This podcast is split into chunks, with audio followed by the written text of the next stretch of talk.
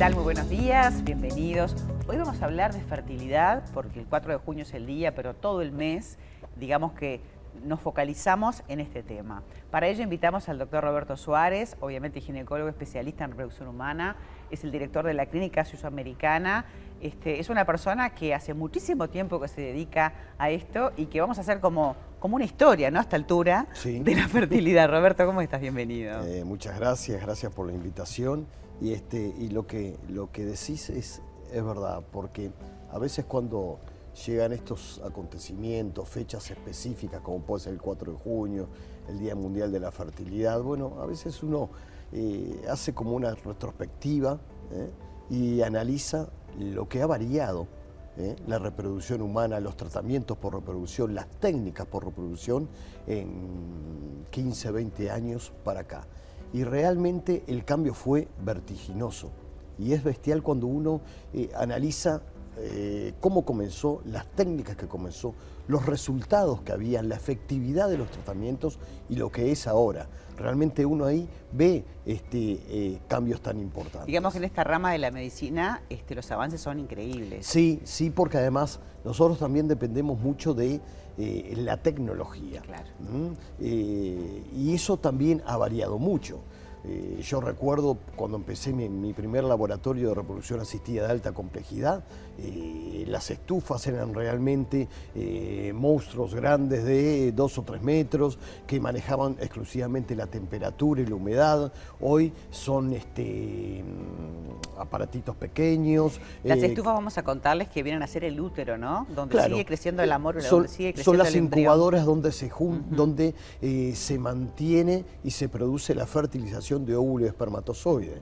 Y ha cambiado radicalmente el equipamiento. Y ese cambio de equipamiento acompaña entonces con un cambio de eh, la forma en que se realizan los tratamientos y los resultados Bueno, hoy la clínica tiene 500 metros cuadrados, es consultorios, un montón de expertos porque...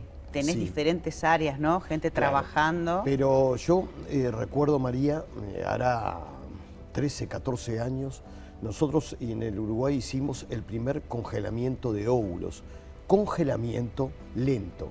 El congelamiento era un método que permitía congelar a la célula, congelar el óvulo, congelar los embriones. Había una máquina de congelamiento en el cual eh, tenía una característica. La célula no se, no se deshidrataba. Eh, tú congelabas la célula, el óvulo o los embriones con líquido intracelular. Eso hacía que se formaran cristales de hielo, que luego esos mismos cristales, cuando descongelabas, lesionaban el citoplasma, lesionaban la célula. ¿Y hoy esos cambió? cristales. Cambió totalmente. Nosotros trajimos también la, la, primera serie de vitrificación, que es uno de los grandes cambios de la reproducción asistida.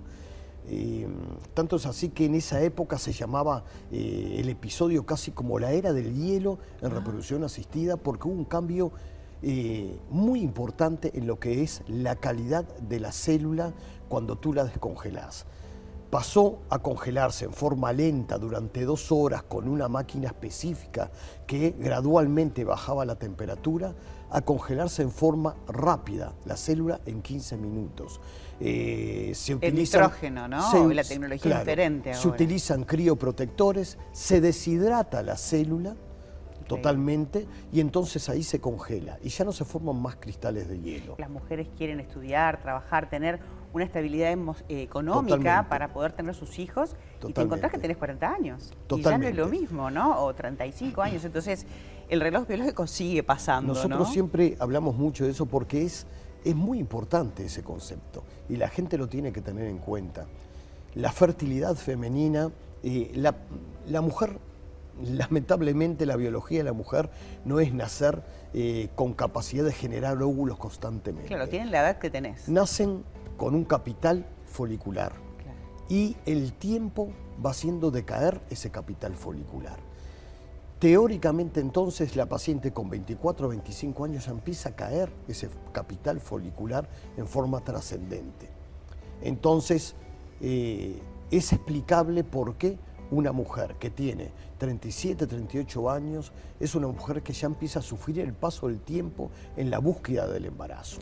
Lo ideal es, cuando uno no tiene un proyecto de vida, una pareja... La vitrificación de y bueno, guardar tu material genético de forma, de esta manera, con esta técnica, que se vitrifican, y sabes que si lo congelaste, los, no lo congelaste, lo vitrificaste a los 30 años, tu óvulo tiene 30 años. Efectivamente. Entonces, cuando vayas a querer ser mamá, tenés una certeza de, tener menos complicaciones. Efectivamente, la, la vitrificación ovocitaria, por eso te digo, la vitrificación en sí cambió la reproducción asistida y la vitrificación ovocitaria cambió esto, cambió la prevención. Hoy se puede hablar de prevención en reproducción asistida y principalmente es esto que te estoy diciendo. Y tú dijiste un concepto muy importante. La mujer que vitrifica óvulos a los 30 años y los utiliza a los 45, su tasa de embarazo va a ser de los 30 años.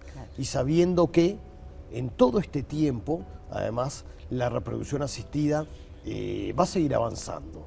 Por lo tanto, quizás ya no se va a necesitar tener 15 óvulos vitrificados. Capaz que en 10 años teniendo 4 o 5 bocitos vitrificados eh, va a ser adecuado como para poder lograr un embarazo. Y este tipo de procedimiento de alta complejidad, también hay de baja, permite también hacer el test de preimplantación sin dañar el embrión, que también es una certeza, porque son como una cantidad de enfermedades raras que podemos evitar, ¿verdad? También, pero antes de pasar ese capítulo que sé que, a ti te interesa mucho, eh, recordá esto también.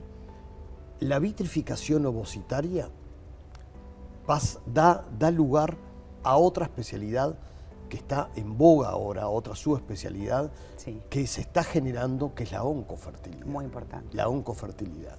Es decir, ya no solo preservar ovocitos en aquella paciente que, en aquella mujer eh, que en el momento en este momento no es el adecuado, no es el adecuado para lograr embarazo y quiere guardar para un futuro, sino que ahora estamos hablando de planes de vitrificación y preservación de la fertilidad en pacientes oncológicas, en pacientes que saben que tienen chances de curarse con los tratamientos para el cáncer eh, tan eficaces que hay ahora. Por lo tanto, se empiezan a plantear antes de iniciar los tratamientos oncológicos, bueno, ¿qué va a ser de mi vida cuando esté curada? Claro. Y entonces, a preservar ese material genético para cuando llegue el momento de ser mamá, también una expectativa de vida mejor, ¿no? Obvio. Porque uno tiene un proyecto de vida. La verdad que es increíble todo lo que nos contás y bueno, felicitaciones por, el equipo, por el trabajo por esa cantidad de hijos que trajiste al mundo.